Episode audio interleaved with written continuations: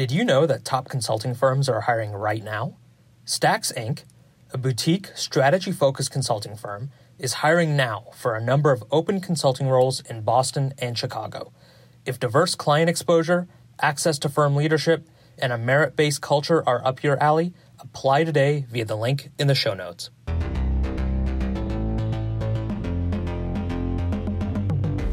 There's one question that happens inside the interview, and 25% of people regularly fail this question. If you don't want to fail it, then you should dive into this. The question, of course, is why should we hire you? And although on the surface it seems like a fairly simple question, there's nuance to it. This falls into our category of tricky questions. In this episode, we unpack what to do and how to effectively answer this question. Let's go. Why did 25% of people fail the interview on the last question?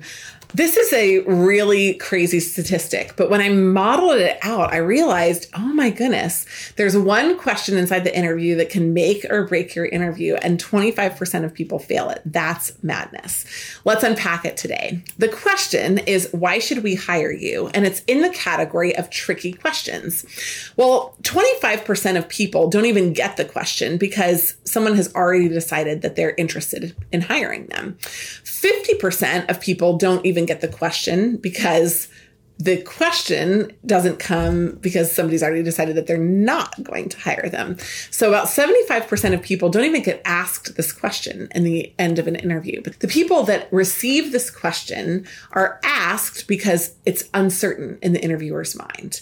This is a make or break question if you get it. It's not just a formality, it's not just an expectation. And so when you get this question, how do you answer it and how do you not fail? Well, most people answer the question, you should hire me because I'm better than other people in the following few ways.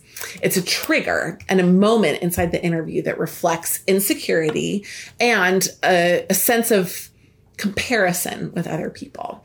And it's a quick way to get disqualified. In fact, it's how most people fail the question.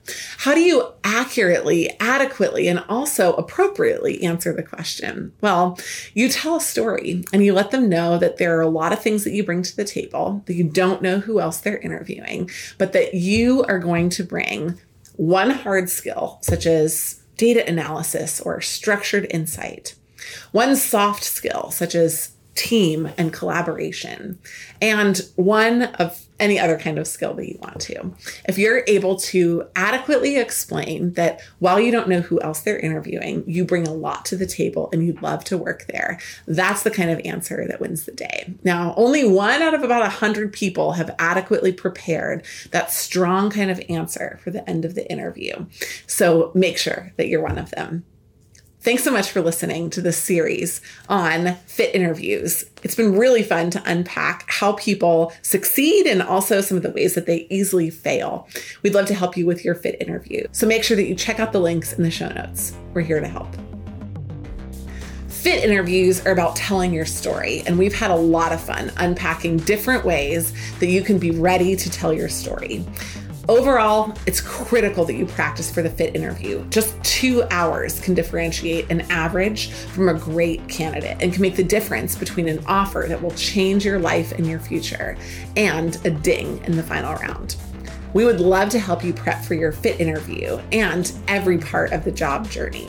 So just reach out to us, managementconsulted.com, or make sure that you follow this podcast, follow us on LinkedIn, and get connected for a lot of great free content.